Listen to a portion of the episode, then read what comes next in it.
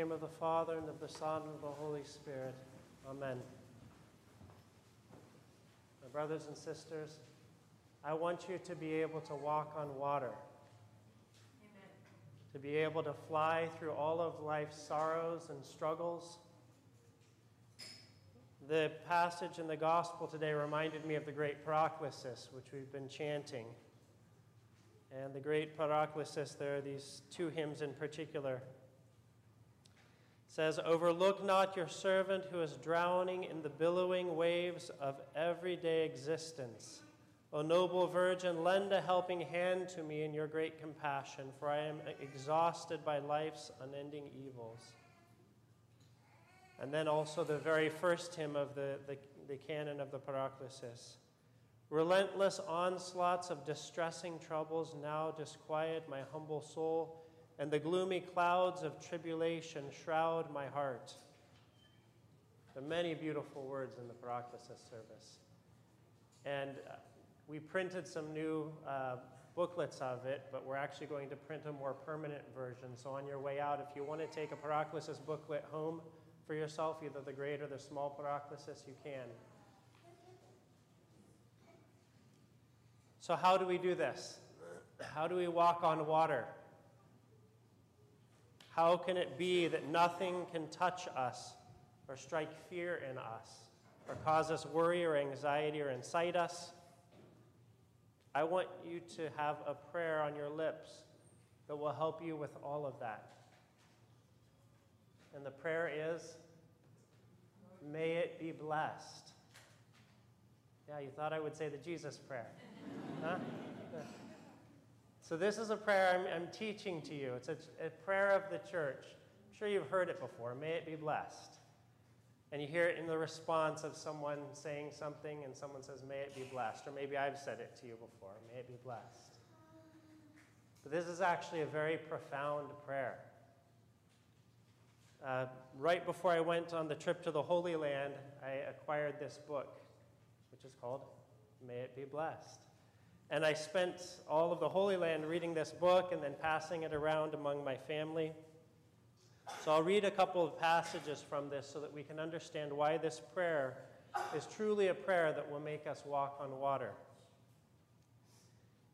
This is Archimandrite Simeon Karagiopoulos. He says, Let's say you have some difficulties and some obstacles. You have some pressures from within yourself Generally, from the bad that exists around you and within you, you have the assaults from the devil. Inexplicable things are happening to you. You're in low spirits, you're melancholic, you have various other pressures, such as that things don't go the way you're expecting, they don't happen the way you want them to, or they're slow in happening. Can we relate to this? The soul is then embittered. A person becomes resentful, is pressured. That which today they call suppressed and we've now found the words to express this. At such moments, then, you should say in the presence of God, May it be blessed, my God, may it be blessed.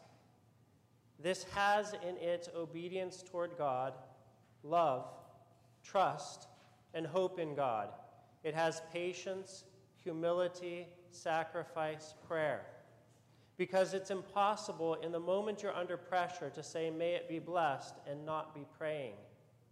The soul that continues to say this is saying the best prayer. It's not just doing miscellaneous things. And certainly, the more willing, the more joyful one says it, the more you say it with love and not out of need, the more the soul opens up.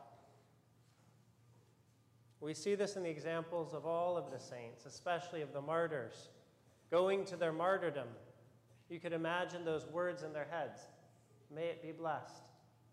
Because that's the only way that they could go into their martyrdom with a peace in their soul, with calmness. It's the only way. Because in our own worldly way, what happens instead? We're in turmoil. We're in terror. We're saying, Why is this happening? This is unjust.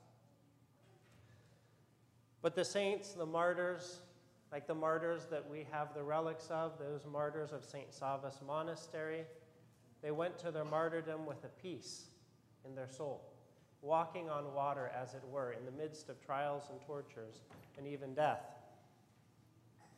I read last night when we brought the relics out a passage from the Epistle of St. Paul to the Romans, which happened to be the epistle reading of the day yesterday. And in it, he says, If we live, we live to the Lord. If we die, we die to the Lord. So then, whether we live or whether we die, we are the Lord's. That's that sense that no matter what happens, the good happens, the bad happens, anything happens in our life, may it be blessed. And we see this in the life of St. Nectarios. How many of you saw that recent film, Man of God?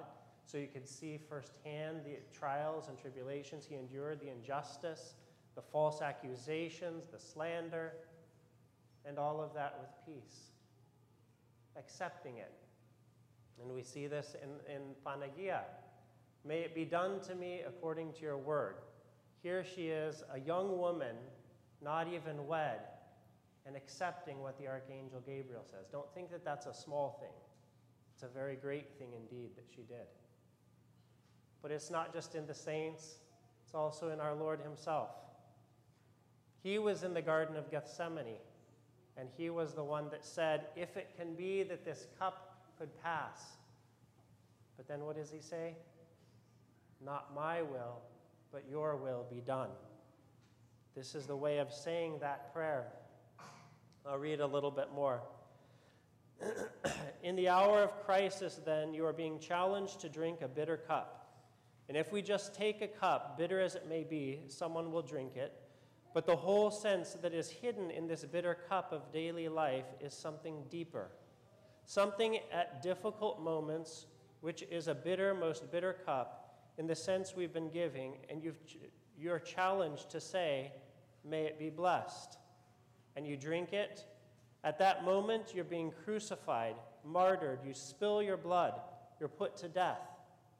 What is very difficult for every person is to deny his own will, to not be stubborn, to say to God, May it be blessed, my God, as you will.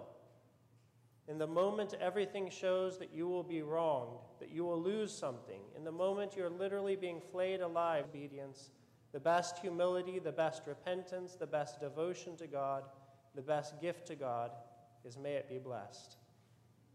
Why is this? Now imagine in your life, you stay up way too late one night, and as you're going to bed, your child wakes up. And you have to spend another half hour consoling your child. May it be blessed. You wake up in the morning and realize the power's out and your alarm hasn't gone off. May it be blessed. You get to work, and your boss, your coworker, is just reaming you, accusing you falsely. May it be blessed. You go to lunch with someone, and right as you're getting to the railroad tracks, the arm goes down, and the train takes 15 minutes to slowly drive by. May it be blessed.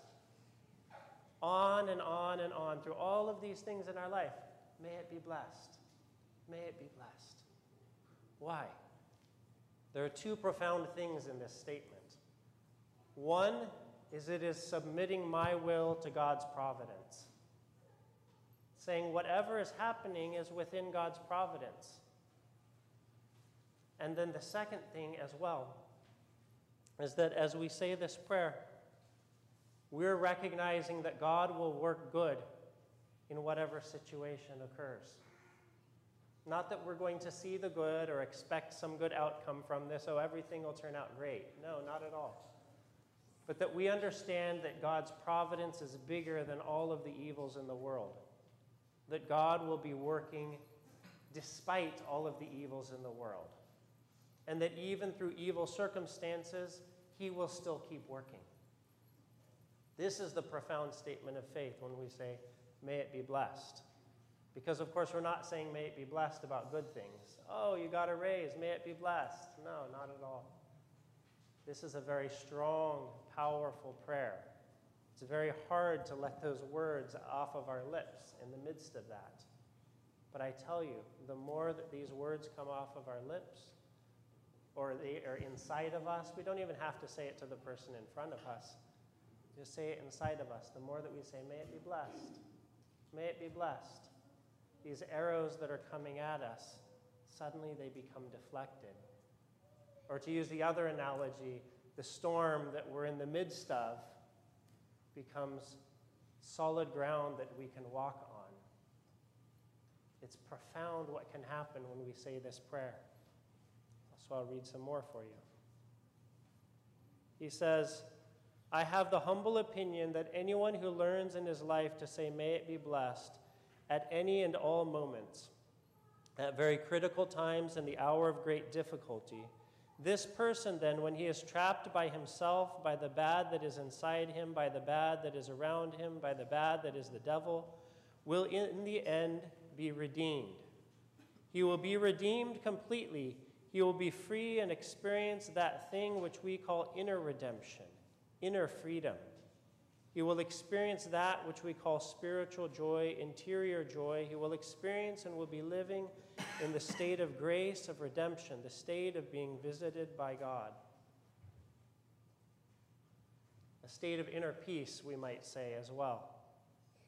That all things cannot disturb the peace.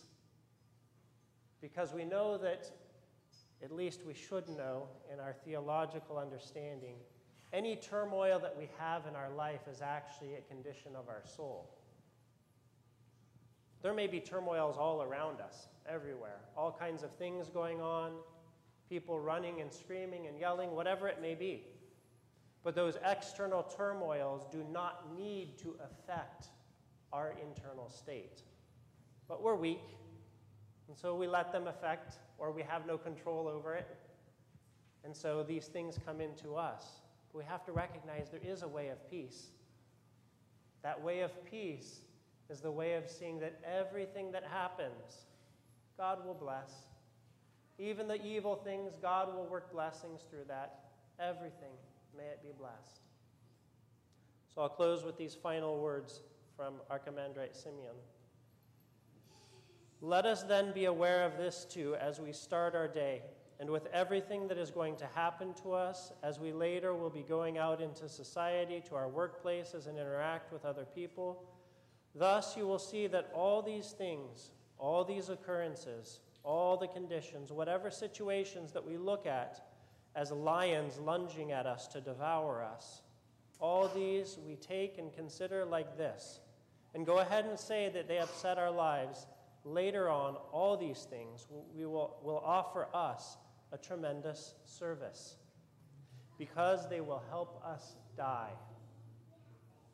By saying, May it be blessed, and thus submitting to God, the old man will be put to death. The will will be put to death. Quote, I seek not my own will, but the will of the Father who sent me. And we will be resurrected. We will become Christian.